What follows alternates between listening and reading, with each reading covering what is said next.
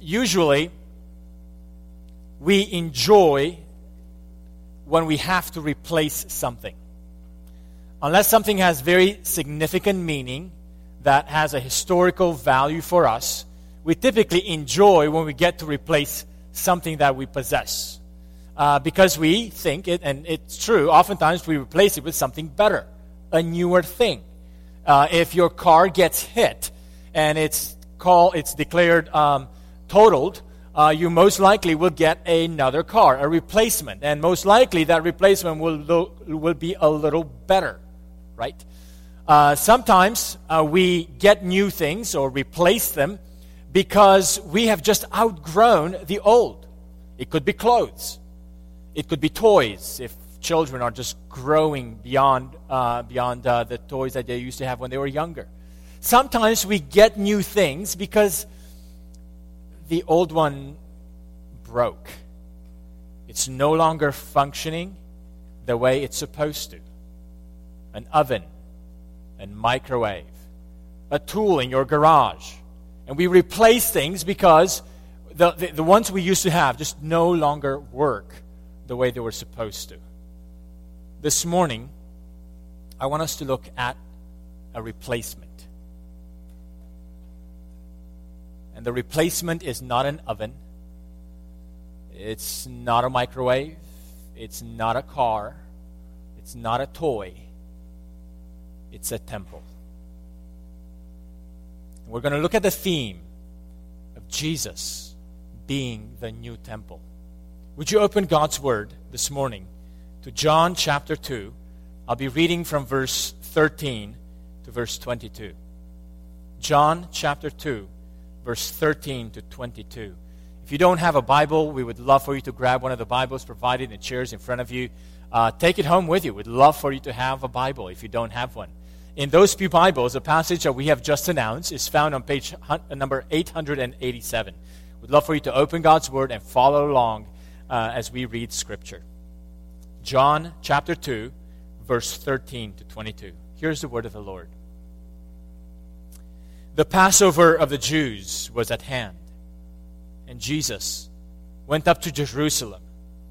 In the temple, he found those who were selling oxen and sheep and pigeons, and the money changers sitting there. And making a whip of cords, he drove them all out of the temple with the sheep and oxen. And he poured out the coins of the money changers and overturned their tables. And he told those who sold the pigeons, Take these things away. Do not make my father's house a house of trade. His disciples remembered that it was written, Zeal for your house will consume me. So the Jews said to him, What sign do you show us for doing these things? Jesus answered them, Destroy this temple, and in three days I will raise it up. The Jews then said, It has taken 46 years to build this temple, and will you raise it up in three days? But he was speaking about the temple of his body.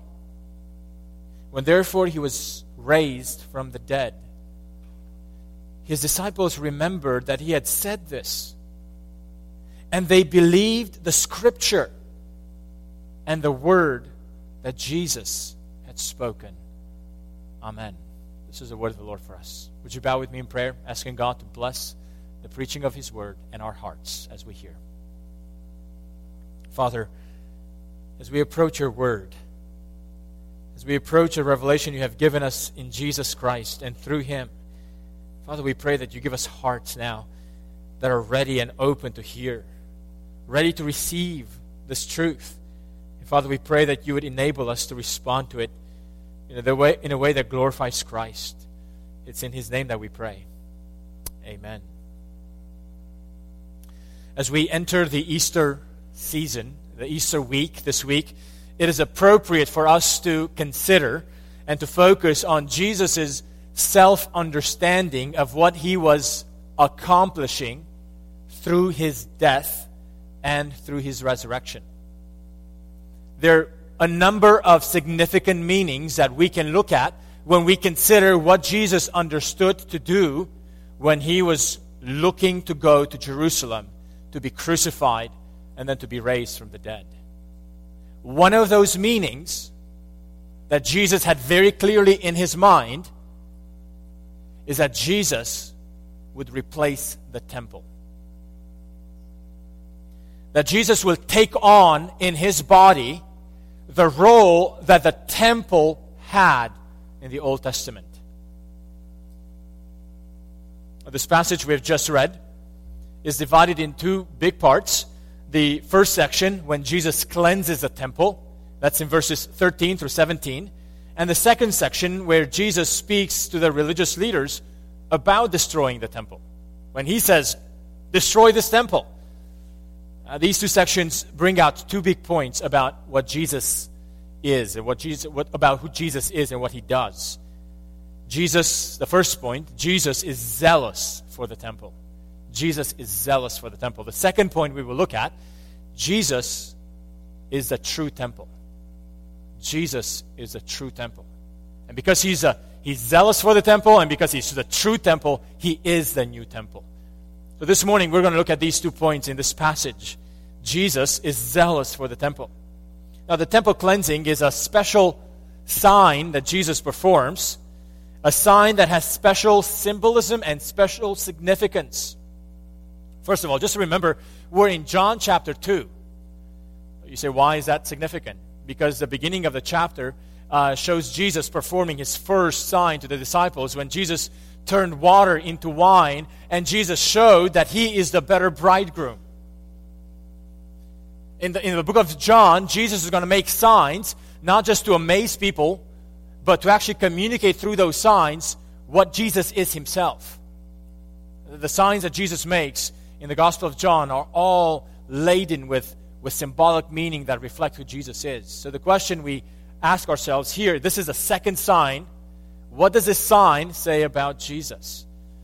Well, in the book of Malachi, God tells his prophet the following words. It's, a, it's, a, it's the words that we have read earlier in our, in our service. And the Lord, whom you seek, will suddenly come to his temple.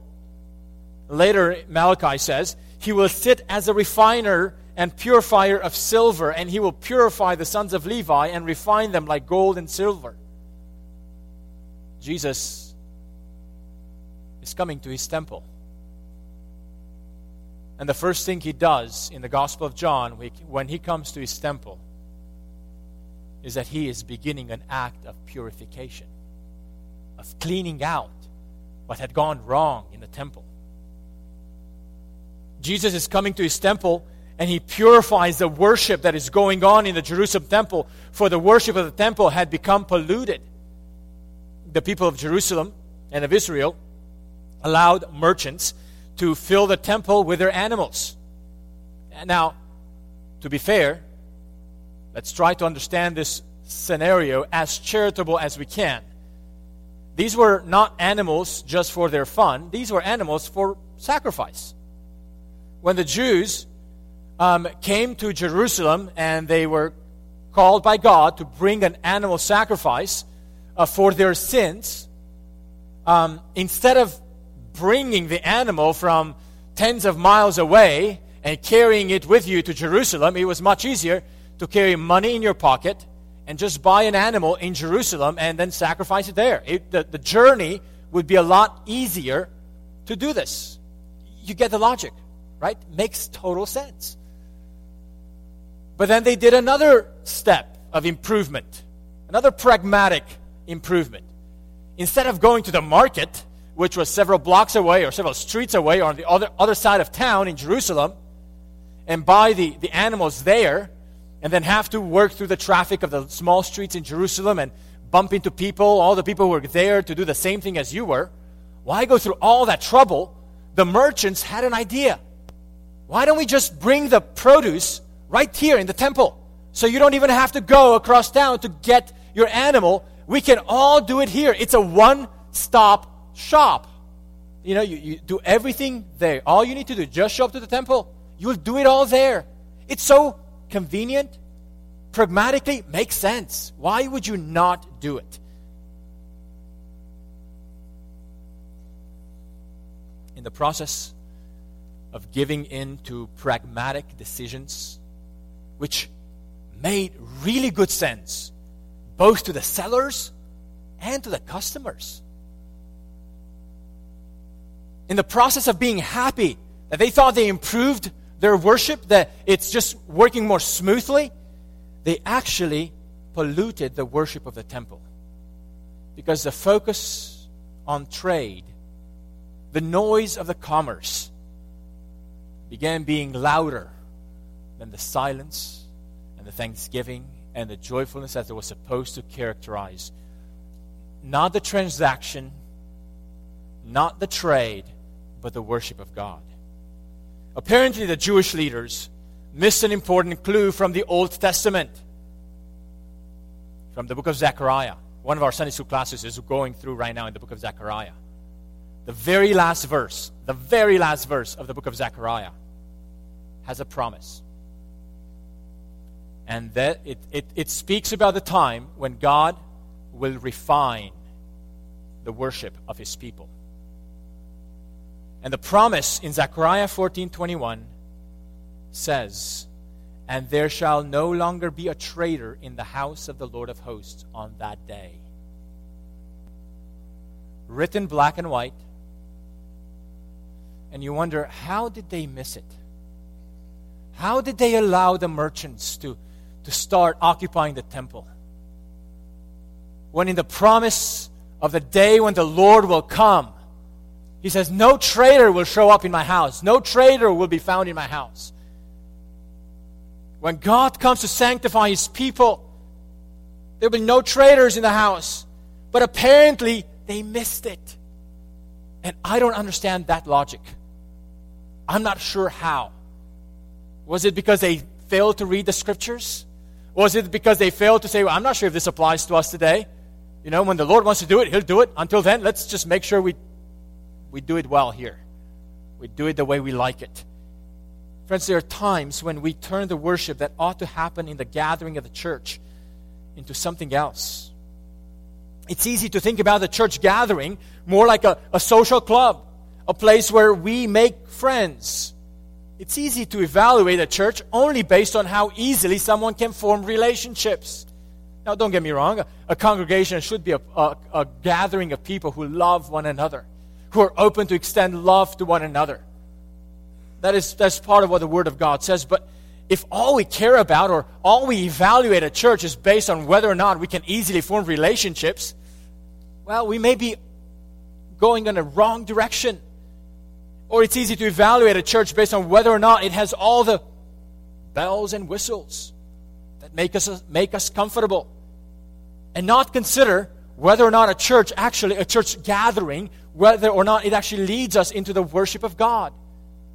Some months ago, I spoke to a lady that I occasionally see at a nearby Starbucks.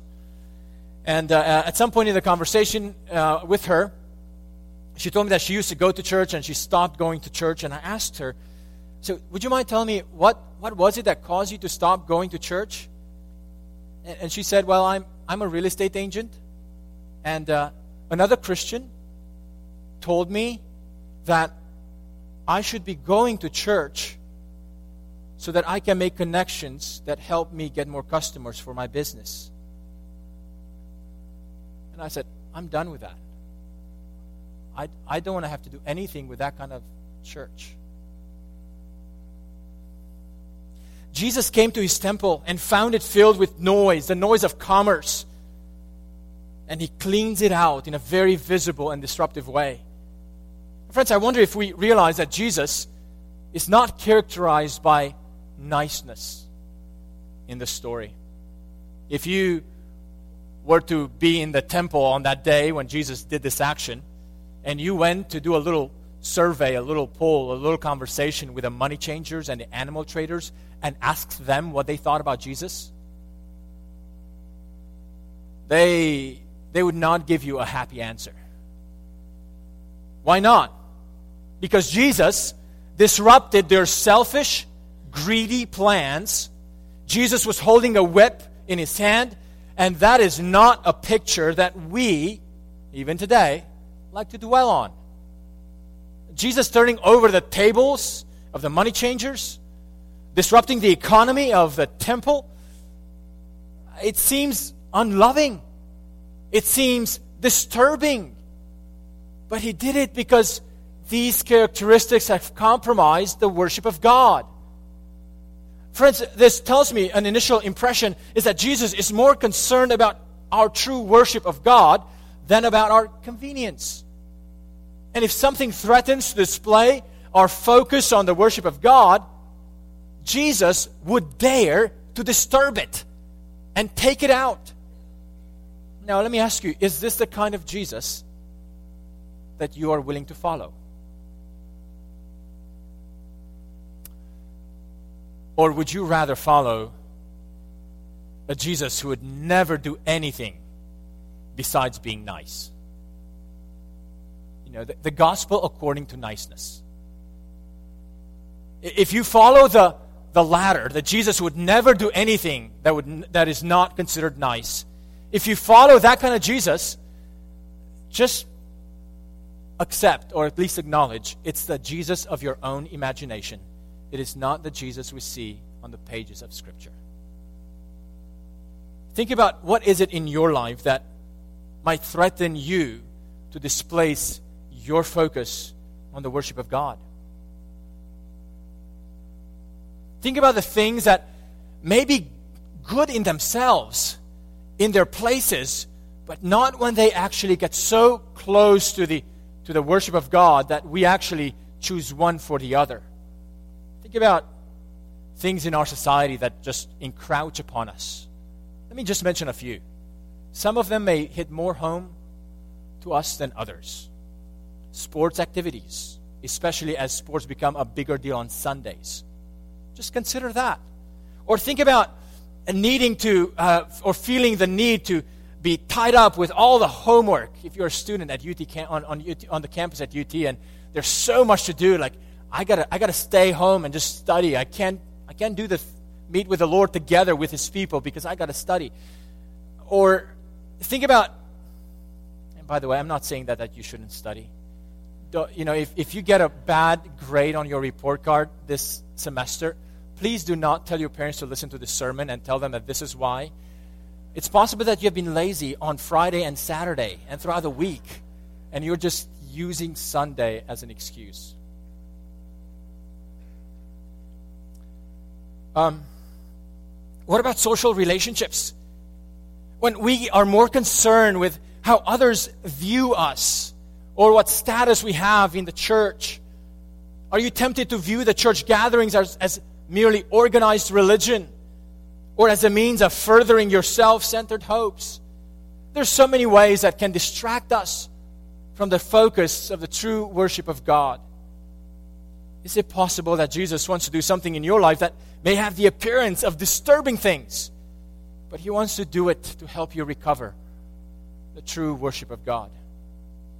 Now, the temple cleansing appears in the Gospels, in every one of the Gospels. It's, it's one of the few things that actually overlaps between all four Gospels. The three evangelists, the other evangelists besides John, Matthew, Mark, and Luke, the synoptic Gospels, they place the cleansing of the temple at the end of Jesus' ministry in the week right before the crucifixion. John places it at the very beginning of Jesus' ministry. John makes very clear there's Jesus goes to the, to the Jerusalem uh, ta- uh, temple for the Passover three times in three different years. Um, and it's clear that John makes a temple cleansing to be separate or different than the other three and there's various theories, theories about that. It is very possible and likely that actually Jesus cleansed the temple twice at the beginning of his ministry and at the end of his ministry. And we're dealing in this particular passage with the first cleansing that, of the temple that Jesus did. It's, it's not as bad of a cleansing as the second one. In, in the first cleansing here, Jesus just accuses the people for trading or transforming, turning the, the temple into a, a house of trade. Well, that may sound bad, but it's not as bad as, as the accusation Jesus brings at the end uh, at the, of his ministry when he says, You have turned the temple into a den of robbers. It's a lot more significant. What we see here in John is there's a different emphasis that John brings out with this particular cleansing. We have more details in John than the other three Gospels about the cleansing, and the details tell us what this cleansing is about. In John's Gospel, the cleansing of the temple tells us an important detail about Jesus. In doing the cleansing, we are told here in John 2, and the only place where this is brought up, is we're told that Jesus did it as a way to fulfill or as a way to do what was written in Psalm 69, verse 9. For zeal for your house has consumed me. In Psalm 69, David was crying out to God because his enemies were more than the hairs of his head. David's zeal for God's house led him to have such enemies and to be in such difficult trouble. Now, in John's gospel, we are told that Jesus was fulfilling the pattern that David had experienced. In other words, Jesus was fulfilling the Old Testament scriptures by living out the pattern that God revealed in David's own life. The disciples later remembered that Jesus' cleansing of the temple was actually fulfilling this saying. Look at verse 17. His disciples remember that it was written, Zeal for your house will consume me. We don't know exactly when the disciples remembered that it was written, this, and it, it fit, and Jesus fulfilled it. We know at the end of the passage that the disciples understood the events of the cleansing of the temple only after the resurrection of Jesus. It's only after his death and resurrection that, that all the veil was torn apart and they realized, oh my goodness, now we understand what Jesus was doing when he cleansed the temple three years ago. It all made sense, but only after the death and resurrection of Jesus. The disciples came to realize that the cleansing of the temple was not just a sign of Jesus' zeal. I mean, that is very clear on, in, in, the ver, in the words themselves, but it was also a sign that actually Jesus, Jesus was replacing and surpassing some of the key features of Israel's history King David and the temple. David was zealous for the temple. He had enemies because of that. Jesus surpassed David in his zeal.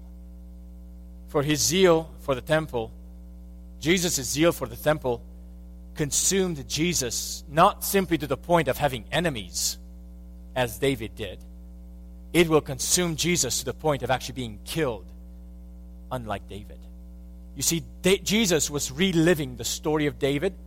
Not only was he fulfilling it, but he surpassed it. He did it with David. This was a sign for the Jews. But in it, in this sign that Jesus was reliving the story of David, being the, the greater than David king, Jesus actually shows another sign.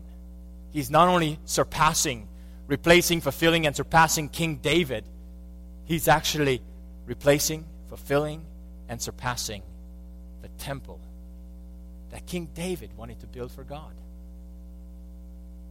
When Jesus is asked in this story, what sign, what sign are you making that gives you the authority to cleanse a temple in this way?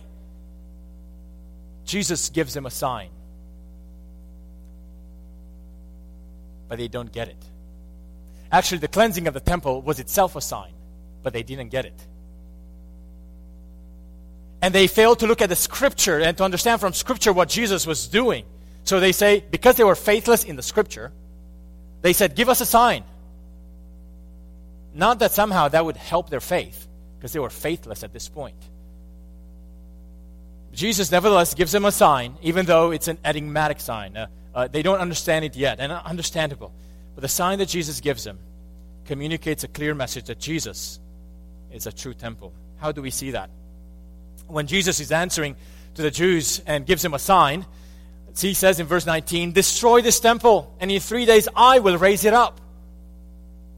Now, at the time Jesus spoke, the temple had been in the process of being built. Up to that point, it had been 46 years since Herod was building up this temple. It was still not completely finished, it was still going on.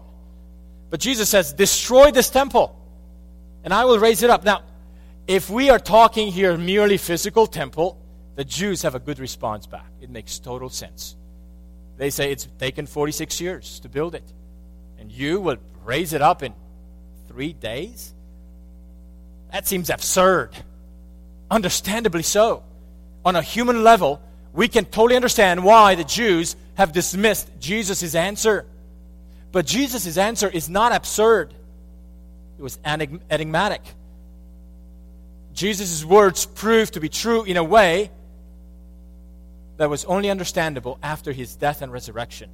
Because Jesus, we are told very clearly in verse 20, was not speaking about the temple of his uh, of the physical temple, but was speaking about the temple of his body.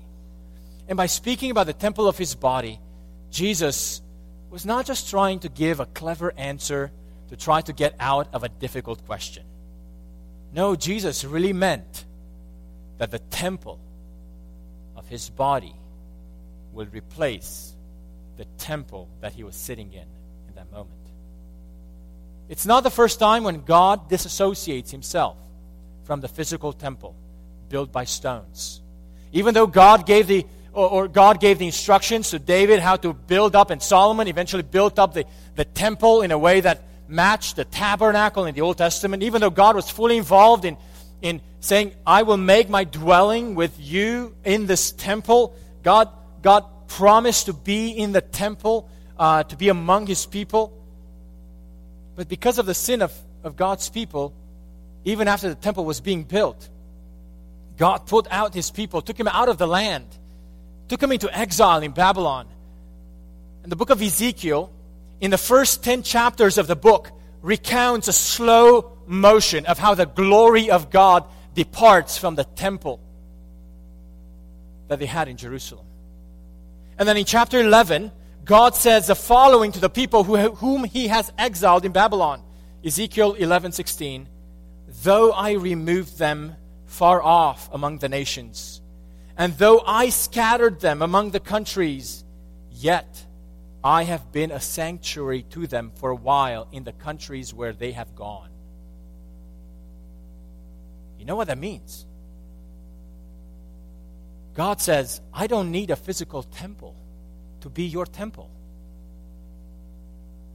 I will be a sanctuary for you, my exiled people. This happened in the Old Testament. And Ezekiel is not the only place. The, the ending of, of the book of Isaiah, chapter 66, the last chapter. Thus says the Lord, Heaven is my throne and the earth is my footstool. What is the house that you would build for me? And what is the place of my rest? All these things my hand has made, and so all these things came to be, declares the Lord. But this is the one to whom I will look, he who is humble and contrite in spirit and trembles at my word. In other words, and he goes on in, in the rest of the chapter and says how the worship at the temple in Jerusalem had become corrupt, and God says, I don't need a building to dwell in. I'm looking for those who are humble and contrite in spirit and tremble at my word. Among those I will dwell. You see, the Old Testament has given us hints that God does not need to associate himself with a physical temple any longer. So here, Jesus speaks enigmatically that the function of the temple will no longer be carried out through what happened in physical stones building up this big edifice, big building, but that the function of the worship that was going on in Jerusalem would happen through another temple, and it would be not stones, but flesh, the body of Jesus. But everyone who heard the words of Jesus at the time totally missed it. The leaders missed it, even the disciples missed it. John tells us that the meaning had become apparent only after the death and resurrection of Jesus. Verse 22 When therefore he was raised from the dead, his disciples believed the scriptures and the word that Jesus had spoken. Now, what does this mean for us? I want us to understand what, why is it significant for us to get the fact that Jesus replaces fulfills, and surpasses the temple. In the Old Testament, the temple had a number of key functions. I'm not going to review them all. If you would like to know more about that, I would like to recommend to you a, a book uh, written by Dr. Paul Hoskins, Jesus as the replacement of the temple in the Gospel of John. But I want to mention just two of the functions of the temple that Jesus fulfills, replaces, surpasses in his body. You see, the Old Testament temple was the place where God came to dwell among his people. The temple in the Old Testament times was uh, the place where God would meet with people on one ground, on one primary ground. On the ground that blood would be shed for the sins of God's people, the sins that separated God's people from God. The temple was the, the central place of, of, of enacting or bringing the sacrificial animals. Because only on that ground, on the ground of, of blood being shed for sin, was God able to come and dwell with a sinful people. Only on that ground was God able to bring his sinful, rebellious people come into his presence, and he would not consume them because of his holiness. The temple was the the place where God would meet with his people in a special way because the temple was a place where animal sacrifices were brought to the Lord for the sin of God's people. When Jesus describes that the place of worshiping God had been corrupted at the temple, rightly so, the trade, commerce affected the very notion of bringing sacrifices to the Lord. And instead of focusing on on the worship of God, people were focusing, focusing on what kind of deals they made, or how, how they were able to get it better and quicker and just be in and be out and go, right? And Jesus says, You missed the point of why these sacrifices were there. You totally missed the worship of God. And Jesus describes his body as a temple because it would be in his body that a better sacrifice would be brought it would be in his body that a better worship would be made available. It is by the shedding of his own blood that Jesus would provide the ultimate sacrifice.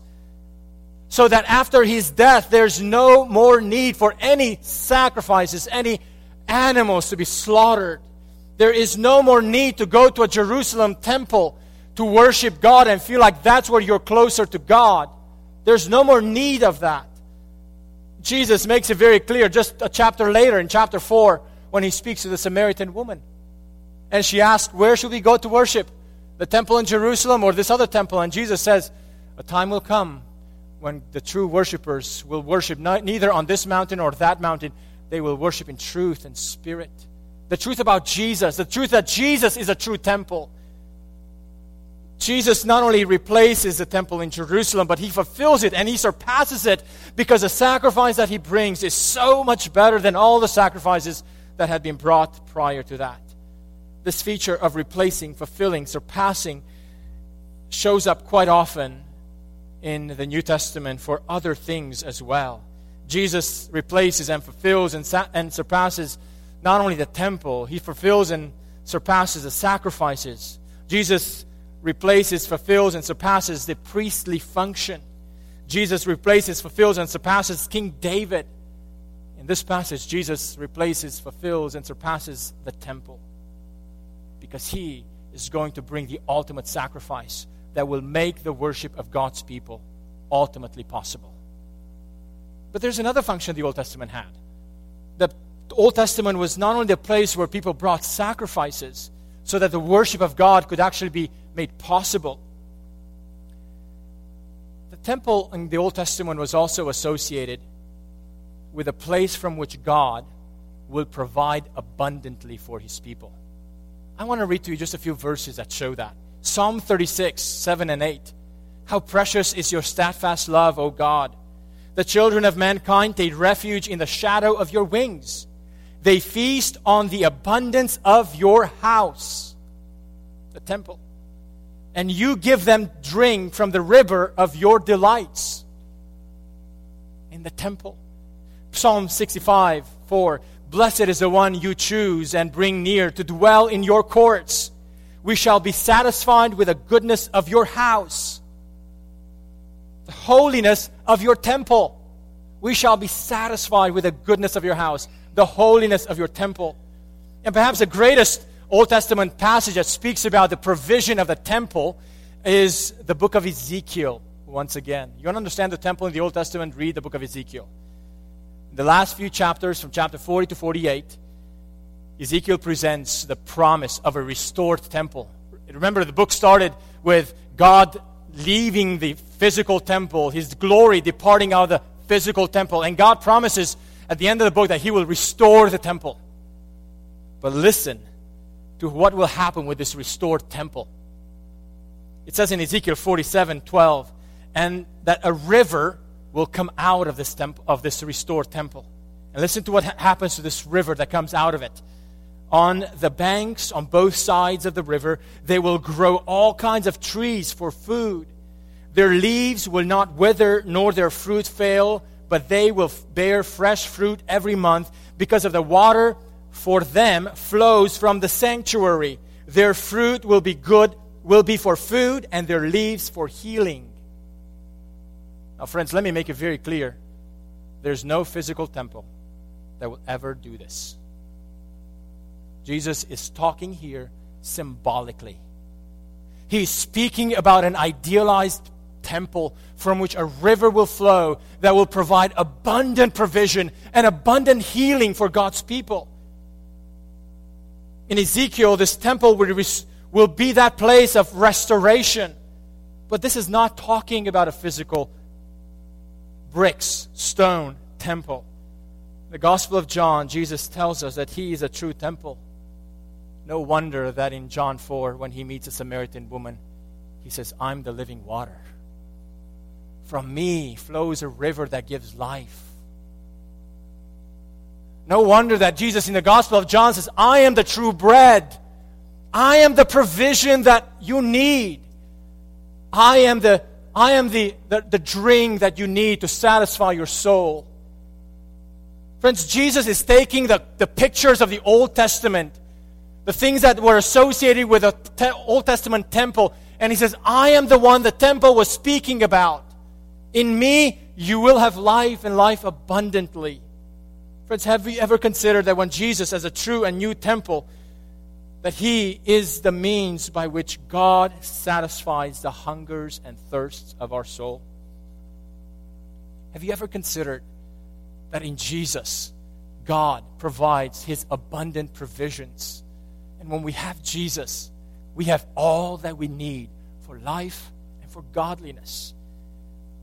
What are the implications for us? What are some practical applications as we approach the Easter season? Consider Jesus' understanding, self understanding that in his body, in his death and resurrection, Jesus replaces, fulfills, and surpasses the temple. Friends, in Jesus we get way more than we could ever get from a physical temple that Old Testament times had. We don't go to a temple, we don't go to Jerusalem uh, to take pictures of ourselves in the temple and feel like we're more close to God because, look, we're in the temple in Jerusalem. Friends, when Jesus said that He is the better temple, why would we go back to, to the old beaten car that no longer works? When God says, Listen, I'm giving you something brand new. This is what it was supposed to be from the very beginning. Why would you go back to the old things that, that proved not to work? You know, people these days, when some may go to Jerusalem, they like to be baptized in the Jordan River again. Why? To feel like they're redoing what John the Baptist did and somehow feel some spiritual experience. Why would you do that when Jesus is the better river? Why? You know, we have these sentimental things that if we just could go back to the physical places, there's some more spiritual value in those. No, in Jesus, we get all. Jesus has surpassed the physical realities. Why would we want to go back to that? Friends, if you try to worship God apart from understanding what Jesus has done, our worship will be empty. People today might say, well, I like to worship God the way I like to worship. You know, I, I have my own thing I like to worship God with, or my, in my own way. Oh, how foolish that is. Jesus wants to replace the corrupt man made worship. Jesus wants to replace it with a true worship. The only way we can come to worship God truly is if we embrace, accept, realize, cling to what Jesus has done for us. It is only as we approach God through the temple of Jesus, the body of Jesus, that we can have any hope of having any genuine, true worship. Friends, we cannot worship God outside of Jesus Christ or apart from Him. If you want to grow in your relationship, in your, in your worship, grow in understanding Jesus. Don't think that somehow you grow in worship by just thinking of, of boosting up your feelings. No, we grow in worship as we understand more about the significance of what Jesus has done in his death and resurrection to make possible our worship of God. None of us would be able to claim any right or any ability to meet with God in a worship service had it not been for Jesus Christ, who became the true temple. We don't also we don't bring sacrifices to God in order to deal with our sin. Part of what it means to be a Christian, the key part of what it means to be a Christian, is to recognize that the only way we can deal with our sin is to cling to Jesus. Turning away from our sin and clinging instead to Jesus. Friends, if you've never done that, if you've never done that, I want to encourage you. Don't leave from this place as thinking that we are just a place of organized religion or organized worship. This organized worship would be totally meaningless and empty if it was not for Jesus Christ, who became the temple for us. And as we approach Jesus, as we cling to Jesus, we are able to engage and worship with a living God. So that's why, friends, let me make one last application here. And I know I might step on some toes here because there is an understanding of, of biblical theology uh, out there that is looking for the rebuilding of the physical temple in Jerusalem. And even some Christians get really excited about the possibility that the, the, new, the, the, the new temple will be restored and a new sacrificial system will be brought about in Jerusalem. Friends, if the conservative Jewish people plan to reinstate the sacrificial system in Jerusalem, it is not out of obedience to God, but out of rebellion to accept Jesus as the ultimate temple with the ultimate sacrifice. It should not lead us to excitement, but to grief, because it shows they are still missing Jesus.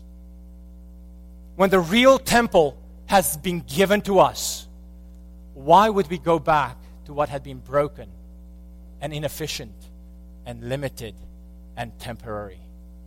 I pray that we might see Jesus as our true and new temple as we worship God.